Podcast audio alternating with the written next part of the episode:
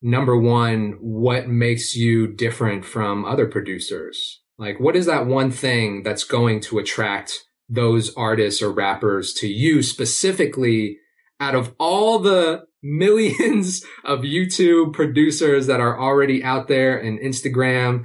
Like, what's going to make, make them pay attention to you? You know what I mean? Like, what are you doing differently? Is your sound really unique?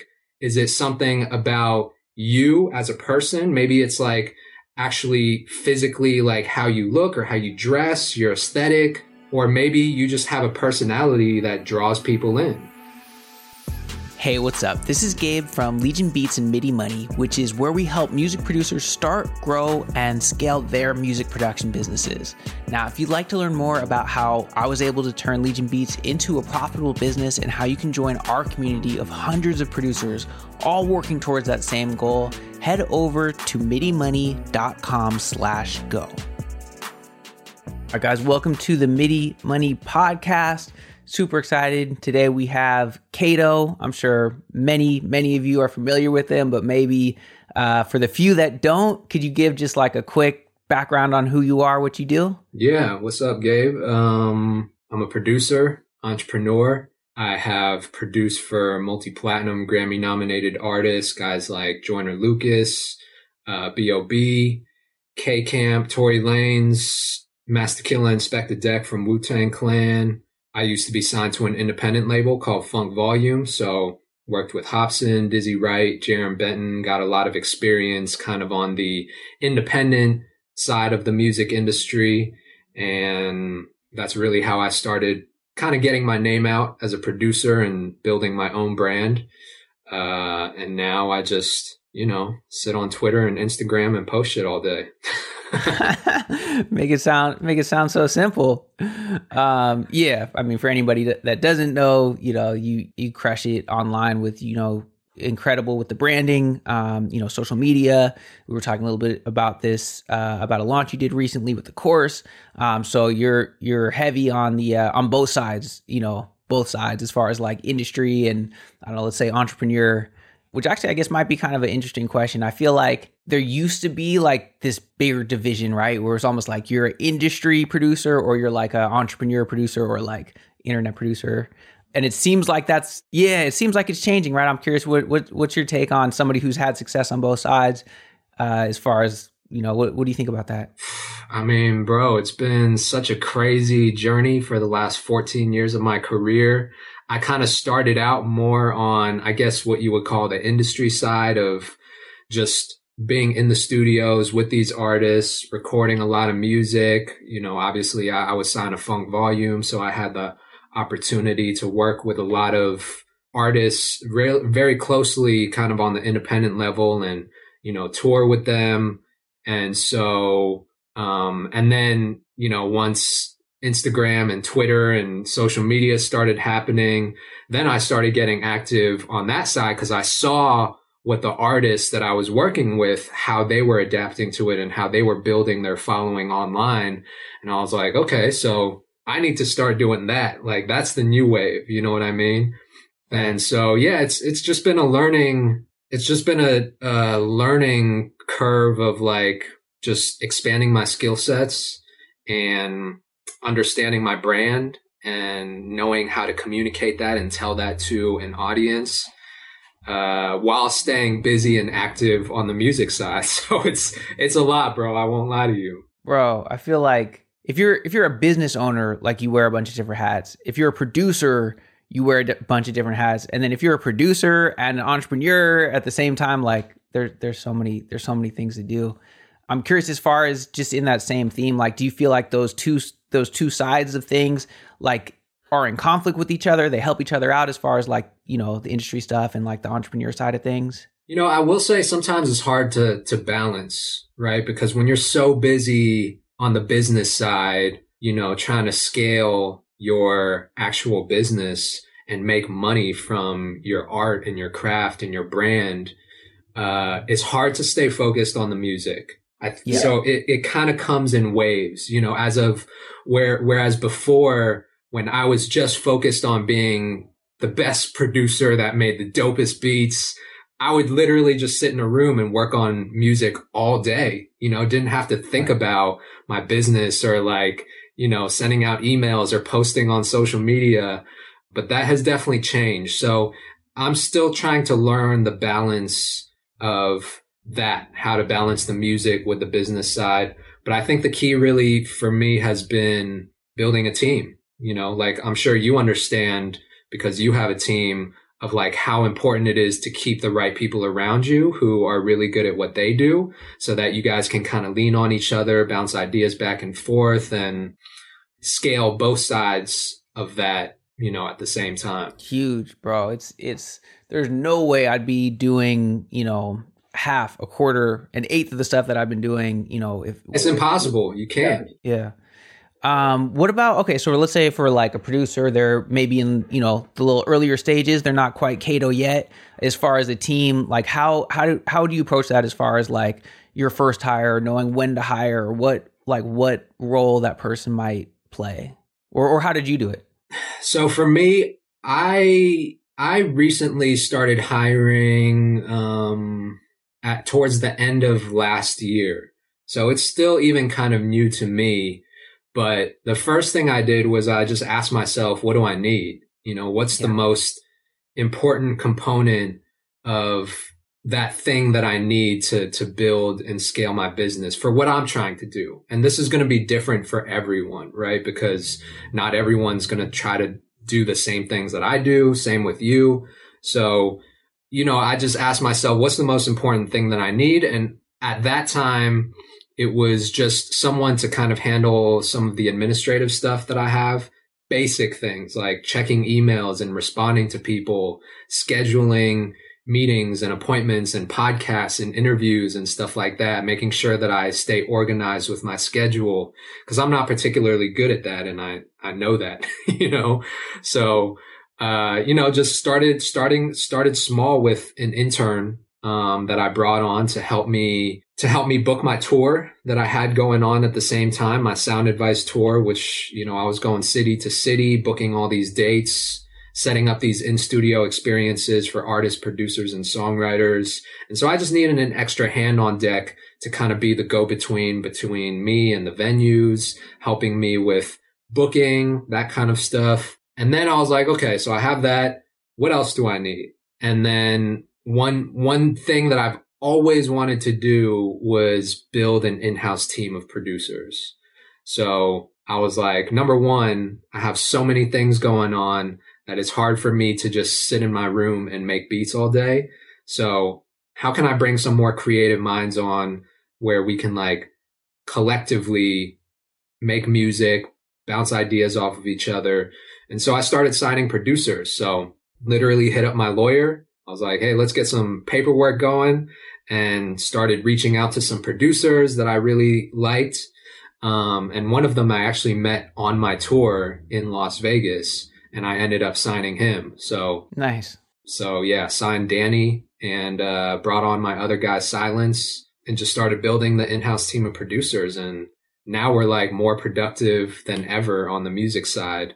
And I still have like, you know, the the business side scaling at the same time. Yeah, no, that's dope. I think there's yeah a few a few things in there. One is like figuring out, okay, what what do you need at this point? Like what are you know what are the the holes that are that need to be filled, or like what what are you spending too much of your time on that you don't um, want to do? Yeah, yeah, and maybe like you said, maybe it's also the things that you know. There's two. Uh, one way to look at it is like, well, what are the things that maybe you're not as good at? Like you're talking about the scheduling, the organizing.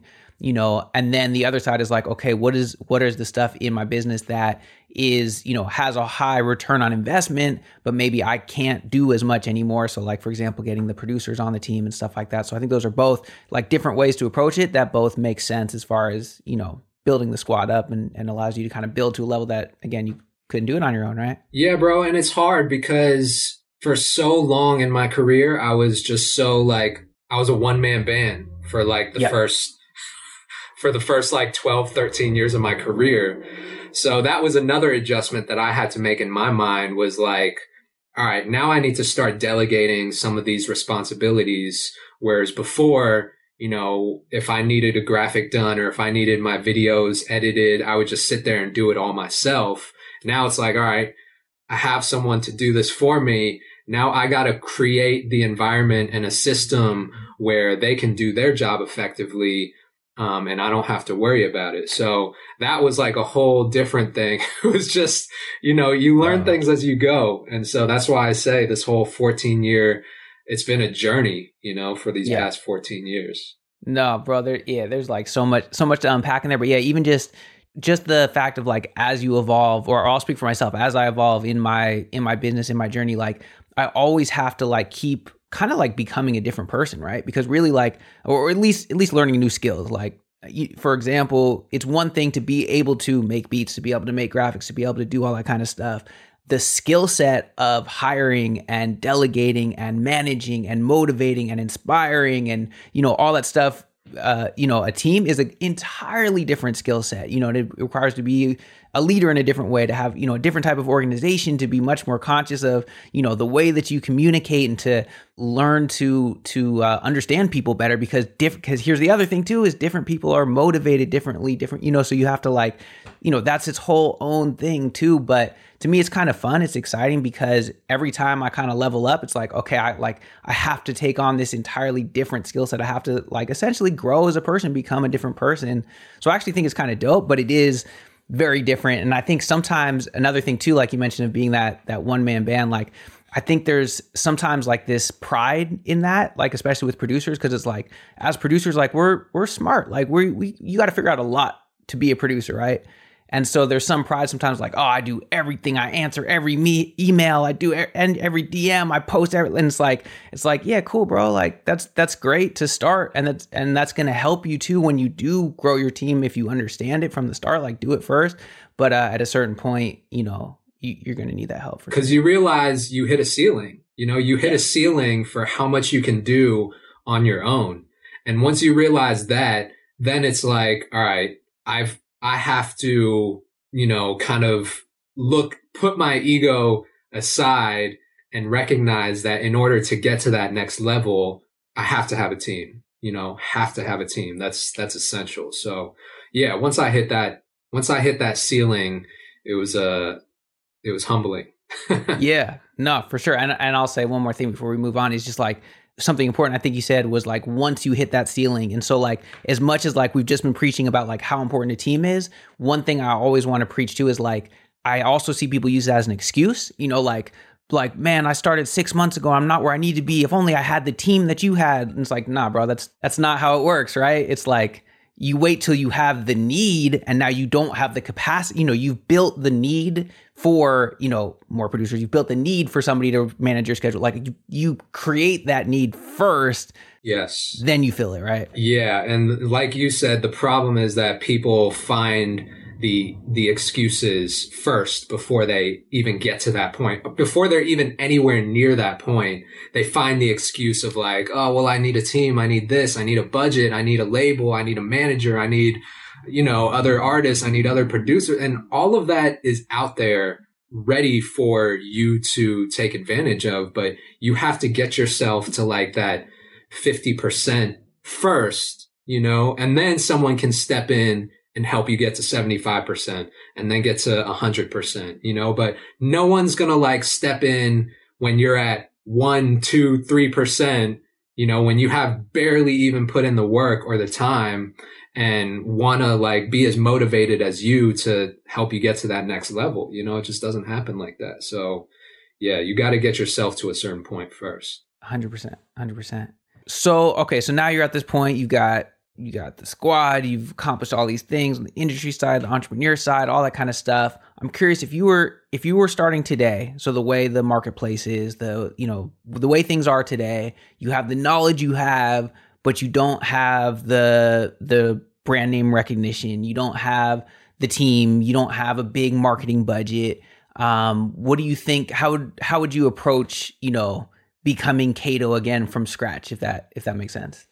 Um, man, you're like, don't, I don't want to. Took over a decade. Don't make me. Yeah, I know. Right. Shit. Not that I would ever want to start again, but you know, what's funny is I feel like it's, there's so much, there's so much that goes, all right, I've been doing this for altogether almost, almost twenty years. Um, but like there's so much that goes into it, so much work. So it's hard, man. It's so much that I think if I knew how hard it was, I, I wouldn't have ever started. But like when you start, you're all optimistic, it's whatever. And so, and I'm so grateful that I did. Like I'm grateful that I didn't realize how hard it would be. So that, you know, each step of the way I was like, oh, this is going to be great. And it's like, all right, it's a little harder than I thought, but it's still fun. And I'm learning and I'm growing. And then, and then that just keeps progressing. So it's like, it's almost a blessing not to know. No, that's the, that's a fact. And I feel like, you know, that sense of like just being open to learning and, and exploring and making mistakes and being along for the ride, that is, because I'm at a different stage now than I was when I was eighteen. You know, I'm, I'm thirty-three now, and my priorities now are way different than what they were before. And my response, my level of responsibility is like way higher. So yeah, I think I always tell people, if you're like in your twenties or even eighteen, nineteen, you should be going as hard. You should be going stupid every single day, just trying things, making mistakes, like being open to, to failing and having new experiences. Um, because I'm telling you, bro, once you get to your late twenties and thirties, once you hit thirty, you're not going to want to do the same shit that you were doing when you're eighteen or twenty. You know what I mean? And you're most likely going to be a little bit more jaded. You're going to have like more responsibilities, and you're not going to want to make those sacrifices that it, that it really takes, you know? And to me, when you're young, it's, it's easy to make those sacrifices because you're only thinking about like the end goal. Like you're just, you just have the blinders on, and that's all you're really thinking about. So, but you just become much more, uh, I guess, of a realist when you get a little older. Um, so it's harder to make those sacrifices, but yeah, the stakes, the stakes sometimes get a little higher too. If you got, maybe you got a family, a mortgage, or whatever, you know, whatever it can, it can be, it can be more of a challenge for sure. Way more, way more. But yeah, if I had to start the journey over again at this stage, oh shit, I don't know, man. I, I don't know if I would do it. That's fair. Honestly, that's that's the answer. That's fair. um, okay. What about um? Just to switch gears a little bit. Um, so something that like I feel like I get asked all the time, comes up, so much confusion about it. I hear you talk about it. Maybe we could get like the the Cato breakdown of like royalties, right? Performing rights organizations, uh, digital distributors, uh. you know, publishing administration, like all that kind of stuff. Is there, is there like, can you give us, like, I feel like you're really good at, at, uh, at breaking this down. Like from the perspective, you know, mainly, mainly our audience here is producers. So from a producer's perspective, how does that work? What's important? As a producer, I would say, you know, so generally it's a four step process, right? It's being with distributing your own music through one of the many distributors out there, C D Baby, TuneCore, United Masters, whatever. And then the second one is registering with a P R O, affiliating with a collection society. Um, so here in the States, that's ASCAP, B M I, or Cesac. The third one is getting a pub admin. Um, and those are like global royalties, both on the performance side and uh, the mechanical royalties as well, which is mostly generated from streaming. And then the last one is SoundExchange, which comes into play when you own your own masters, you're releasing music, it maybe gets on like Sirius X M radio or Pandora, internet radio, that kind of stuff. As a producer, I would say the most important one out of those three is pub admin. Absolutely, because let's say you sell a beat to an artist. Um, typically when you sell exclusive rights, or even if you lease it, right, and that artist puts it out, gets on all the streaming platforms, hopefully you've still retained your publishing as a producer. And so that's when you will start to collect publishing royalties, is when that music is out, it's released, people are streaming it on Apple Music, Spotify, all these platforms. It's generating publishing royalties. And so a company like Songtrust, Songtrust is who I use to administer my publishing. Um, they're going to be the ones that are going to go out there, collect all of your publishing royalties, both from the performance side and the mechanical side.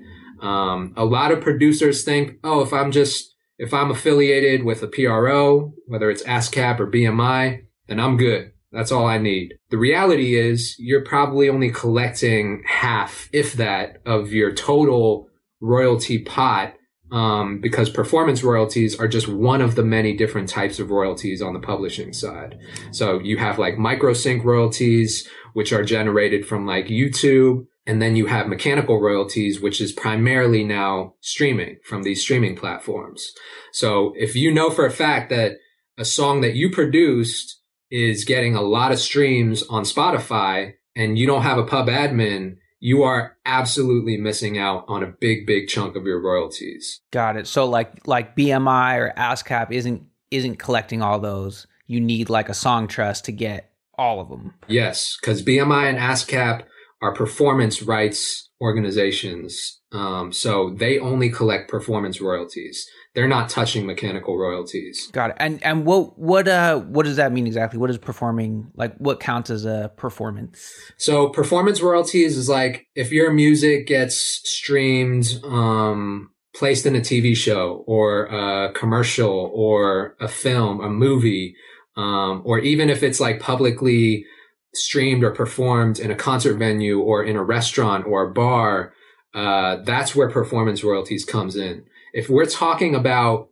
streaming platforms like D S Ps, like Spotify, Apple Music, all that stuff, some of that is performance royalties, but that's mostly mechanical royalties. And so if your music, that's why I say if your music is on these platforms getting a lot of streams and you're not with a pub admin, you're missing out on a big portion of your royalties. Got you, got you. Okay. That's that's big right there. What's um? Do you, do you have a link or something you want to throw out there for if people want to find Songtrust? Yeah, so I actually have a um, a discount code um, for Songtrust, and Songtrust to me is out there. The best and easiest pub admin because anyone can go sign up. Um, you pay a hundred dollars one time, and you can. And they basically start administering all your publishing. You collect a hundred percent of you. You keep you retain a hundred percent. of your publishing rights. They only take a fifteen percent commission off whatever they collect. So totally worth it. Um, if anyone goes to my Instagram profile and click the link in my profile, I have a link at the bottom um, of my link tree that uh, where you can find the twenty percent off promo code to sign up. Um, so super easy to start doing it with Songtrust. So what's what's the I G handle for anybody who doesn't know? Cato Producer, K A T O Producer. Dope, dope. Um, cool. No, I think that's I think that's huge because uh, yeah, there's a lot a lot missing there. So digital distribu- distributor like a TuneCore, C D Baby, DistroKid, right? Pub admin like Songtrust. Hit the link in your bio. Go grab that one. Do you also need a P R O or does the pub admin cover the P R O too? Yeah, so you definitely need a P R O as well. Um, but if you register with Songtrust and you're not with a P R O, they'll automatically affiliate you with one. Okay. So gotcha. As long as you have that Songtrust step covered, then it'll kind of kill two birds with one stone. Um, but yeah, you're still going to collect your writer's share of performance royalties through your P R O, whether it's ASCAP okay. or B M I. Uh, Songtrust is only going to collect your publisher's share for you. Um, so yeah, you definitely got to have both. Okay. Okay. Dope. Um, yeah, that's one that I get all the time. Oh, I'll, I'll, I'll one more and then we'll get out of, I know this is like kind of the dry stuff, but it's just something people ask a lot and I feel like you're, you're good at explaining it. Um, as far as copywriting, you know, like, do you really need to go to copyright dot gov and copyright your stuff? I know there's different, different views. I'm curious what's what's your take. If you're a producer, you're putting your beats out there, let's say to sell beats online, maybe you're you're sending them out for uh licensing opportunities and placements. Should you should you be going to copyright dot gov or whatever? So based on the the conversations that I've had with many different attorneys and lawyers and entertain, entertainment attorneys, it's always, you know, it doesn't hurt to to register your music, whether it's songs or beats, with the copyright office, right? Because that's going to protect you for in case you run into any kind of future litigation. If you're, if someone steals your music and you take them to court and you have your music copyrighted, formally copyrighted, um, then you have a much, much higher chance of that decision going to your favor. Is it necessary? No. You don't have to copyright your music to put it out. You don't have to copyright your music to send it to artists, to send your beats to artists, or to put it on BeatStars, or to even have your music on streaming platforms. It's not necessary to do that. Um, it's just kind of that extra step that's going to protect you in case of any future litigation. Now, I've been fortunate enough where I've never had to copyright my music, and it's never been stolen. I've never had to take anyone to court.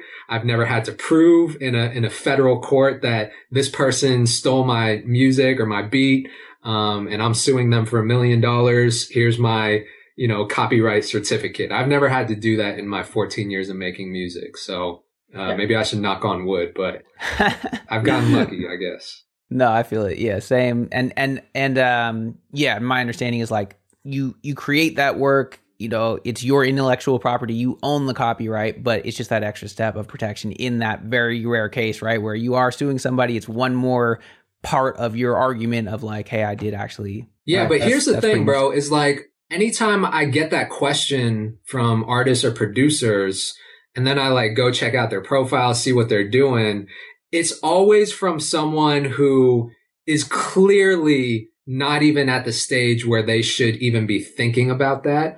If they have like a list of things that they should be doing, that's maybe like number one hundred five on the list of stuff that they should be concerned about. Yes. It's like yes. There's so many other things that you should be worrying about before copywriting your music, in my opinion, right? And if you yeah. talk to a lawyer or an attorney, they might say it differently.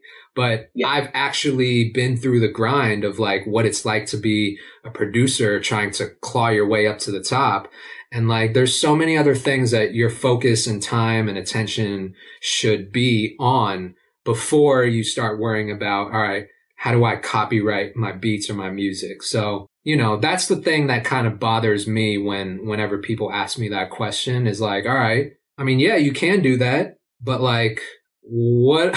What what else are you doing? You know, it's like, are you doing everything else that you need to be doing? So, dude, no, I'm I'm so glad you, you said that because it's it's uh I think it's classic for for you know producers, um really really for anybody like starting a business or whatever, like to get caught up on the wrong things, right? To get caught up on I don't know whatever is my logo perfect? Uh, did I copyright all this? You know, do I have like uh, you know, uh, whatever, like all this stuff. Do I have my L L C set up?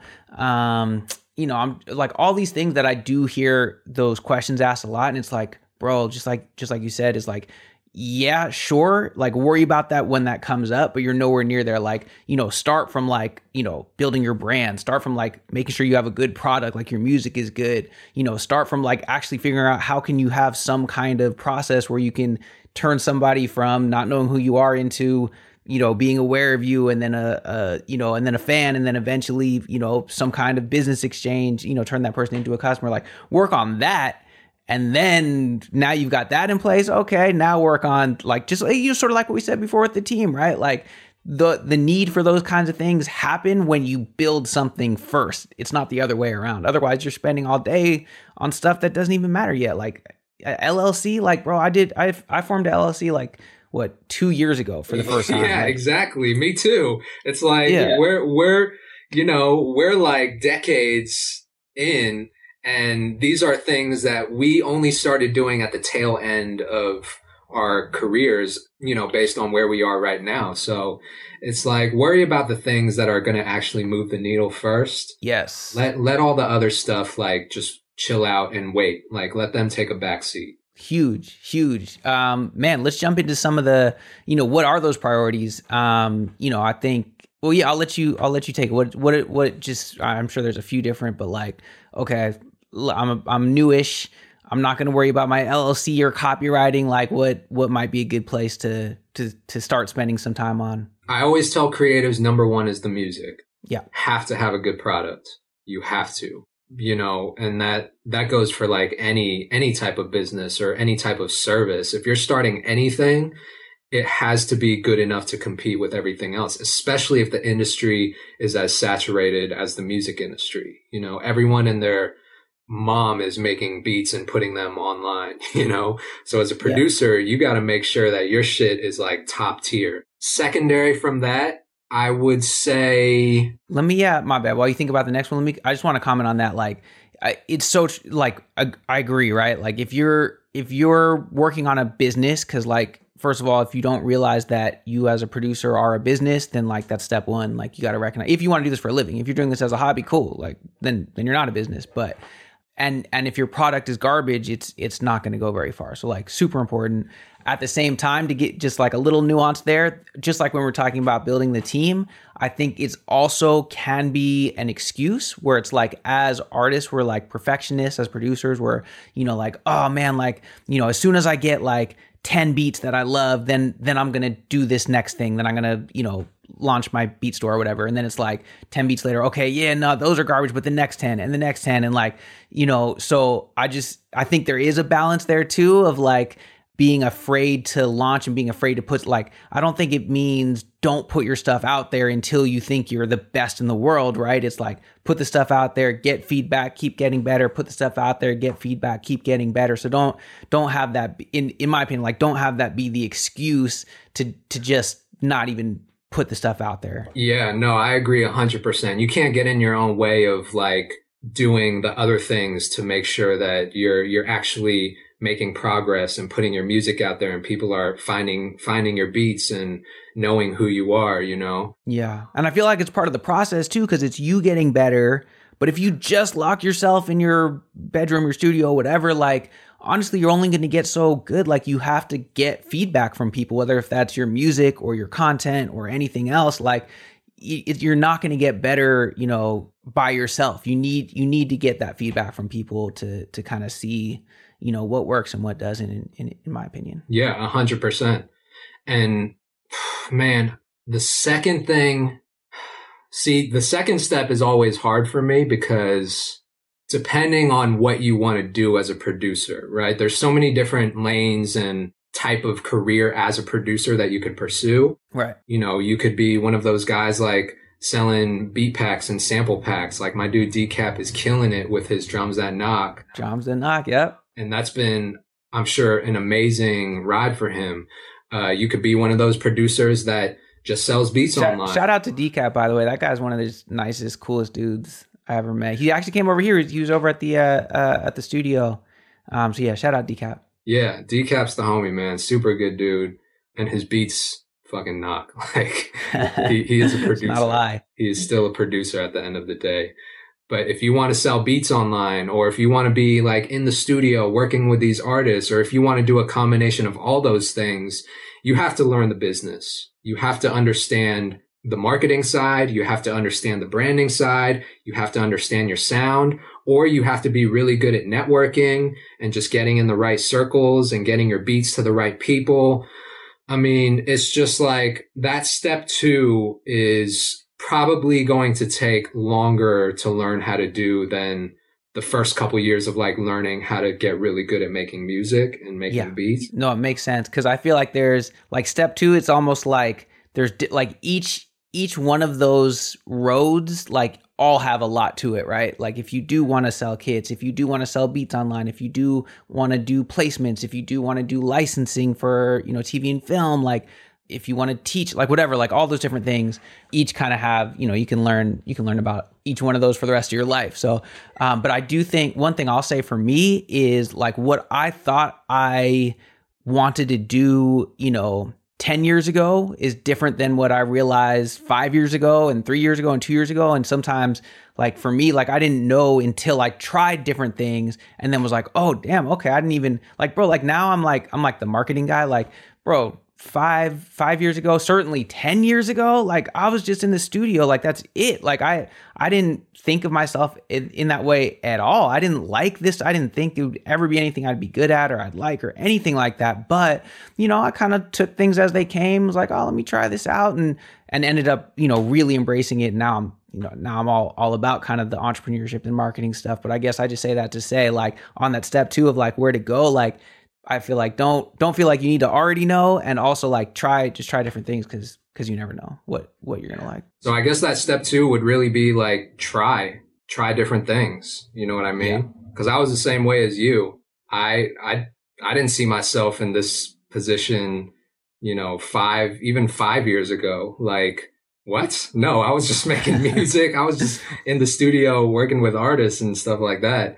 Um, but yeah, it was, it was a result. Me being here right now is a result of just trying and tasting different things and, and failing, making mistakes and learning, oh, okay, this is what entrepreneurship is. I actually like this because it's like a challenge. You know, I'm always down for a challenge and it's something new every day, never gets boring. Like, you know, so I enjoy the entrepreneurial side, which is why you and I are, are where we are today. You know what I mean? So I think that's definitely a good point. For sure. And you touched on, uh, you know, we're on sort of like, let's say step two here. You know, one of the things is like, okay, let's say probably for, I would actually argue for any of those, those paths that we talked about, that branding is one thing that's super important. That whether if you are selling beats online, selling kits online, being an influencer, like whatever it is, branding, I feel like is something that um, that you do a really, really good job at. In fact, I know you just you just released a, a course about it. So, man, maybe we can talk about branding a little bit. In fact, I was just on uh, Instagram. I had people ask uh, some questions. Um, and so I had one right here that that maybe we can squeeze in, which is um, specifically about content, which is a piece of of branding, right? Uh, A one hundred Drums asked, uh, what advice would you have about creating content that attracts rappers? That attracts rappers. Um, or even to zoom out, you know, how do you think about content? And then we could, we could get there. Yeah. I mean, I, I like that he took it an extra step and he knows exactly like why he wants to build an audience and put out content, because he's trying to attract this particular audience. I think that's the first step is like, all right, what are you trying to do? Like, who are you trying to attract to your brand and your music? I think that's the first thing is just like, understanding your story and I guess how that translates to a producer is number one, what makes you different from other producers? Like, what is that one thing that's going to attract those artists or rappers to you specifically out of all the millions of YouTube producers that are already out there and Instagram? Like, what's going to make, make them pay attention to you? You know what I mean? Like, what are you doing yeah. differently? Is your sound really unique?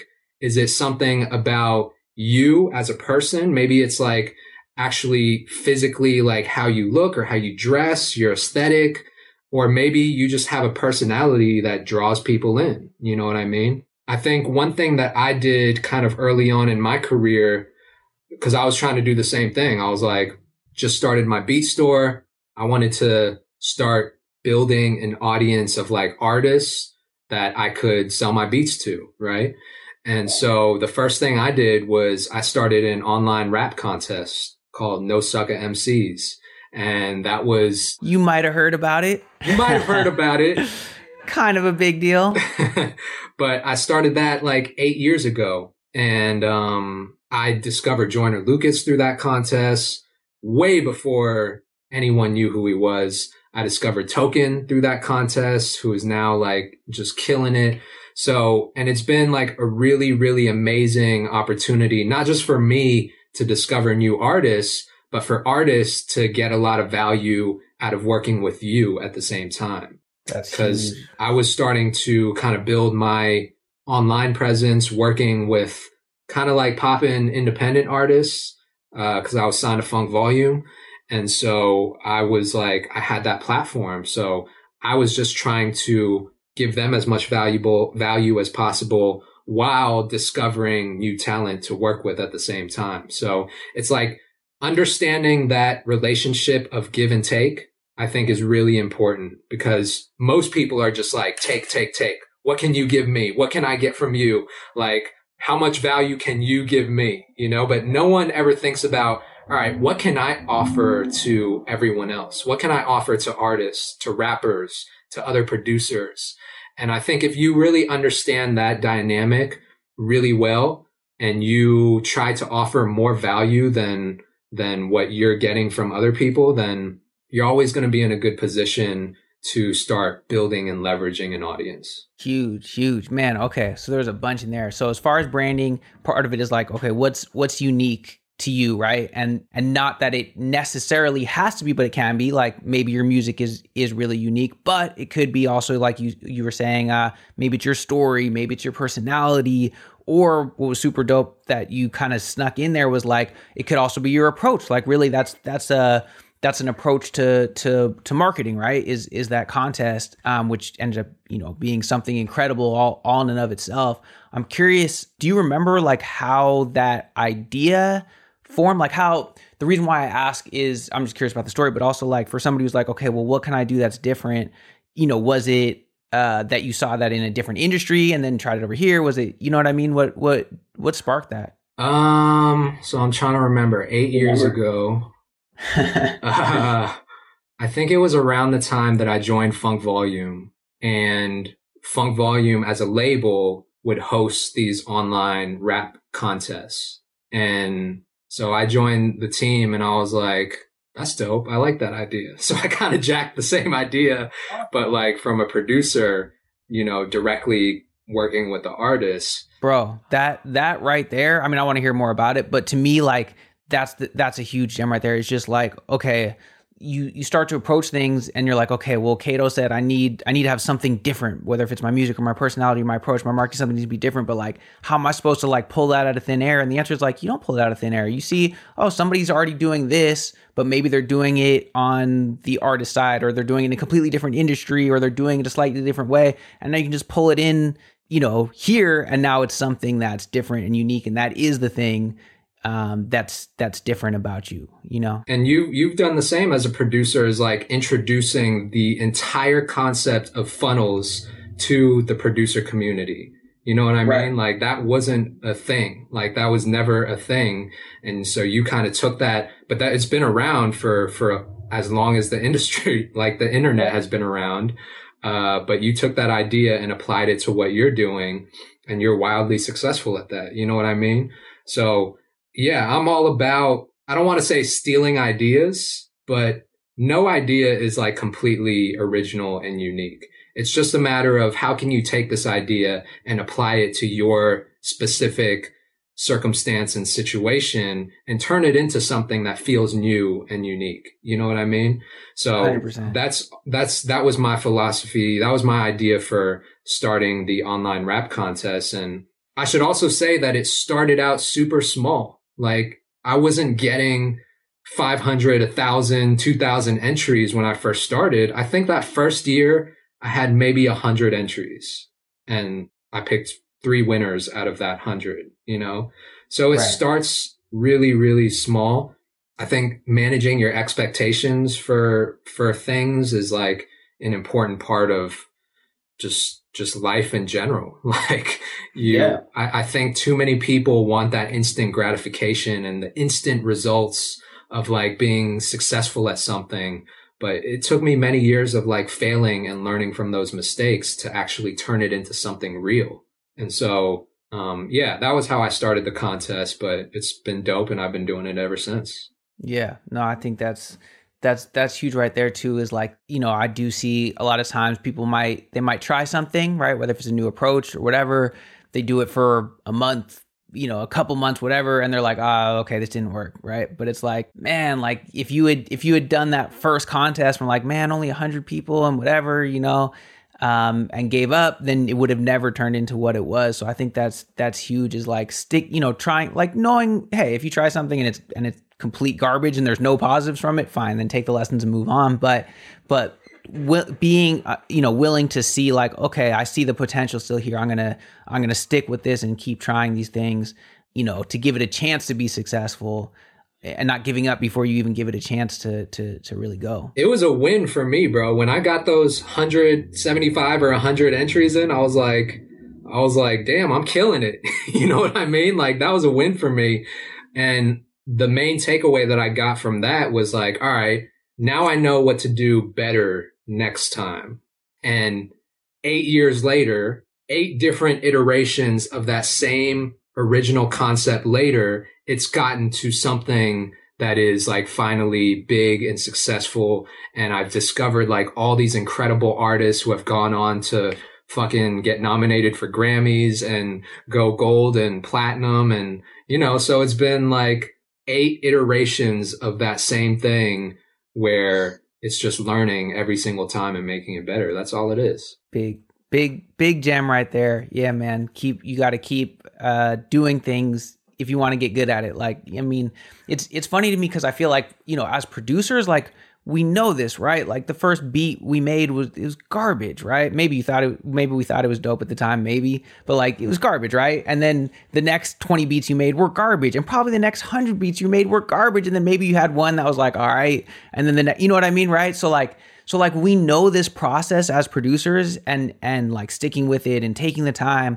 But I feel like for whatever reason, so many times producers don't take that same mentality, that same muscle they've been flexing as, as far as being problem solvers, sticking with things from that. And for whatever reason, when it comes to like marketing or, you know, some of these branding content, like they don't, you know, they give up too quick. And it's like, bro, you already have those skills. Like just, just like take that mentality over there and then you're going to crush it. And when, when I see producers do that, then that's, that's when I see them start to crush it. When they start having fun, you know, with the entrepreneurship and marketing, just like they do with making beats, then that's, that's when things, you know, take off. Yeah. Know? Yeah. I don't know what it is, bro. I think if you have any thought in your head about trying to take shortcuts to get to where you want to go, it's just, you're, you're doomed from the beginning, from the start. From the jump. Like my mentality through my entire career was always, I'm just going to be along for the ride because I love what I'm doing. You know what I mean? I was never, I was never trying to find shortcuts in, in anything. You know, I was just seeing the small progress and the little wins along the way. And that just kind of motivated me to, to keep going. And so I think, again, it goes back to, I guess, managing your expectations and knowing that it's going to be a long process. But if you love what you're doing, like you're going to experience those small wins along the way, too. And if you can take that and use it for like fuel to to motivate you to keep going, then that's ultimately what gets you to that five year mark, that ten year mark, that fifteen year mark, that twenty year mark, like you've been like it's. That's all it is. It's like you have enough wins to just keep you motivated and to give you that reassurance that things are working and that you're on the right path. That's all you need. You know, it's not about waking up one day and, and winning a Grammy. like, right. like you got to work for that Grammy. Like you got to get there, or it's selling those million records. Like it takes time, man. And as long as you love what you're doing at the end of the day, I, I feel like, I feel like you, have more of the right mentality. Yeah, I think that's the key right there is, is, is, and it's corny and it's cliche, whatever, but yeah, loving, loving what you do, loving the journey, because like, I mean, I've, I've never won a Grammy, right? But like, I've, I've, I've accomplished some things, right? That, that I think at one point I would have looked at and been like, thought were impossible or, or, or, you know, would have looked at other people who had done that and been like, man, once I'm there, then I'm, then I'm on, then I did it. But like, guess what, guys? Like bad news, when you win that Grammy, like it's going to be cool, but then you're you're still going to be like, all right, what's next? What's the next level? I promise, talk to anybody who's done that and they're going to be, you know, proud of it. And then it's not like you're done. You know what I mean? It's always, so like, to me, it's good news and bad news, right? It's like, it's just the, it's just the journey, like whatever, like, you know, if it, if it's a revenue goal, if it's the platinum plaque, if it's Grammy, like it's all just, it's all just part of the journey anyways. So if you didn't like the journey, like, first of all, you're not going to stick with it long enough to get there in the first place. And if you think that's the thing that's actually going to make you happy, then you're confused. It's really the journey. Cause I know as, as, uh, you know, we're, we're, we're entrepreneurs, right? Like that's what we are as, as producers, whether if we recognize it is, or, or not. Um, and I think that entrepreneur uh, personality type is like always trying to strive to do that next. That's why that's why we're crazy enough to stick with the shit, even though it's so hard and takes, right? Because we're like, we want to get to there. But the reality is like part of that is once you get to that goal, like take a minute to celebrate it, enjoy it as much as you can, because I feel like, at least I'll speak for myself, pretty quickly I hit that. And then it's like, all right, you know, what's next? You know what I mean? But as long as, like you said, you're actually enjoying the process, then that's not a bad thing. Then it's like, great, like, cool, you hit that goal. You, you, you know, make sure you do take a minute to pat yourself on the back and enjoy it and, and just enjoy the process. And, and that's, that's kind of the important, the important piece really of, of the whole thing. All right. So we had a, a couple, couple questions from, from some listeners. You down to take a couple uh, quick fire questions? I'm down. Let's do it. All right, let's do it. This one's from at Denying God on Instagram. He said, uh, what's some secrets you wish you knew when you were first starting? This question is always hard to answer. I feel like my answer is always different every time every time I get asked this. Yeah. Honestly, I don't feel like there there's anything that I wish I knew beforehand, because it would have probably either spoiled me or made the journey less fun. You know what I mean? Right, like, right. The whole fun for me has been being a part of the process of the journey. You know, that's the whole fun. Like, I'm not, I didn't do this to make a million dollars. I did this because I loved it. And so I feel like if I knew anything that I know now, it would have taken the fun out of that. That's perfect. That's perfect, bro. And that ties into what we were just saying, too. It's really about the journey anyways. one hundred percent. All right. We got one from at produced by or prod by Dan Guerra. He said, "Should newer producers focus on one specific type of music? I make lo-fi and West Coast, but I like E D M and trap too." So here's what I always say is, like, it's always smart, I think, to start with one lane, one sound, or one genre at least, you know, because when I come across producers who are like, yeah, I make E D M, I make trap, I make boom bap, I make lo-fi, I make R and B, I make whatever you want, you know, then I, I end up, I listen to the music and all of them just sound okay or mediocre. There's not one that, like, really jumps out and it's like, oh, this is like some dope, unique shit, you know? And I always, that's what I always listen for from a producer is like, all right, how has this sound been taken to a different level, or how has this been flipped? How has it been, how is it doing something different than everything else that's already out there, you know? Um, and it doesn't have to be completely, you know, revolutionary and different. It just has to be a little something that, like, that kind of stamps it as your music, as your thing. Um, so I always say it's better to start with one sound or one genre.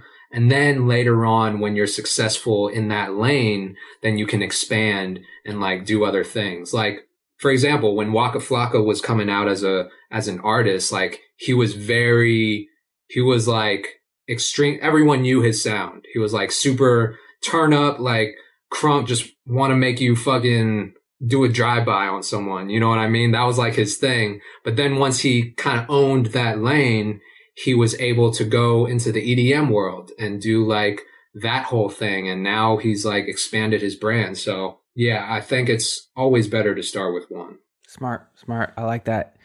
Um, yeah, it's like go stop trying to be too wide and then you're and then you're going shallow, like go deep, like get good at something. You know, it's like if you go to a restaurant and they've got like Chinese food and they've got like American food and they've got sushi and then like, you know, it's trash. Yeah, it's not right. But it's some like some like super hip restaurant where they have like two things on the menu. I bet it's going to be amazing, right? Like whatever, whatever they're serving. I got uh okay. Last, last, uh, quick fire question here from uh, my guy at Nick Severe. He says, "Does Locksmith write lyrics down?" Um, you just you you you've worked with him a little bit over over the years, right? What's what's what's what are some of the different ways that you work with him, or how how'd you connect with him before you? So I met Locke uh, for the first time when I was on Funk Volume, I believe. Okay. Um, because he's out there in, in Oakland, I think. Yeah, he's Bay Area. He's I know him from like they play him on like K M E L, you know, the big hip hop station up here from, you know, back in the day. There you go. Yeah, and I was a fan of Locke's like battle rap days, like back when he used to battle rap. I actually don't know if he writes shit down because most of our songs together have been just me sending him beats. You know, I know what type of beats he likes. And we've had success in the past with our, you know, creative chemistry, I guess. And so um, I just send him shit that I know he's going to body and he goes in and, and usually does. So I don't know if he writes his shit. I would I would think he does, though, because it's so well articulated and thought out um, lyrically that I, I would find it really, really hard to believe that he just freestyles everything. Right, right. Um, so as far as like, you know, working with artists, uh, stuff like that, what you got, you got anything coming up? I don't know, releases, projects, stuff like that, that, uh, that you're excited about? Yeah, man, I've been, I've been pretty quiet for the last maybe like year or so on the music side.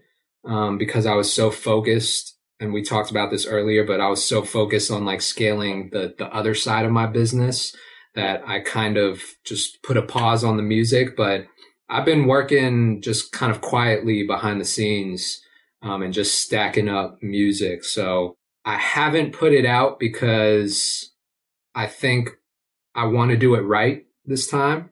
And I don't necessarily want to release it through the artist, but I want to be a part of the release process as well.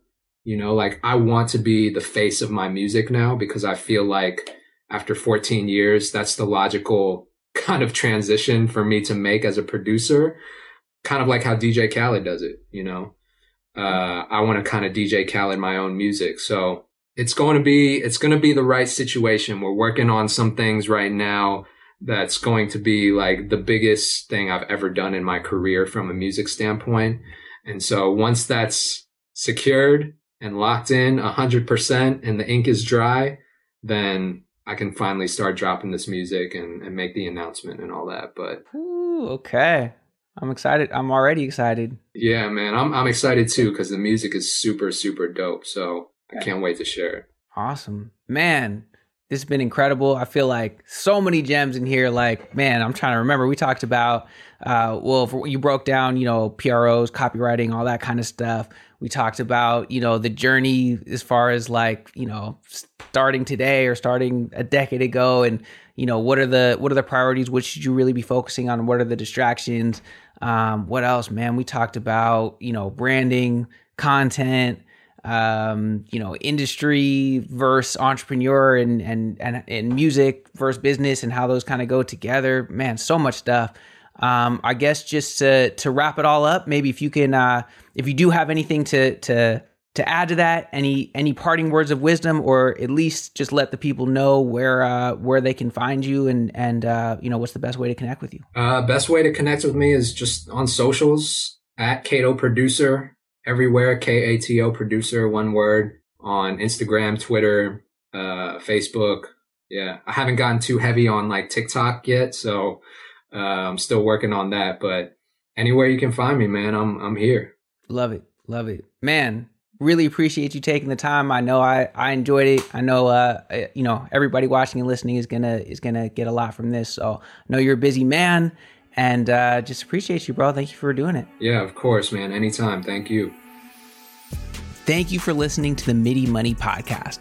If you're not subscribed already, please be sure to do that right now on YouTube or wherever you listen to podcasts. And if you enjoyed this episode, I would really appreciate it if you do me a quick favor and rate and review the show on Apple Podcasts, or comment and like the videos on YouTube. You know, those ratings, reviews, those comments, they all show that people are getting value, helps the algorithm, and helps get this podcast out to more producers. So it means so much to me if you'd be willing to take a couple minutes to do that. Oh, and if you'd like to learn more about how I was able to turn Legion Beats into a profitable business, and how you can join our community of hundreds of producers all working towards that same goal, head over to midimoney dot com slash go.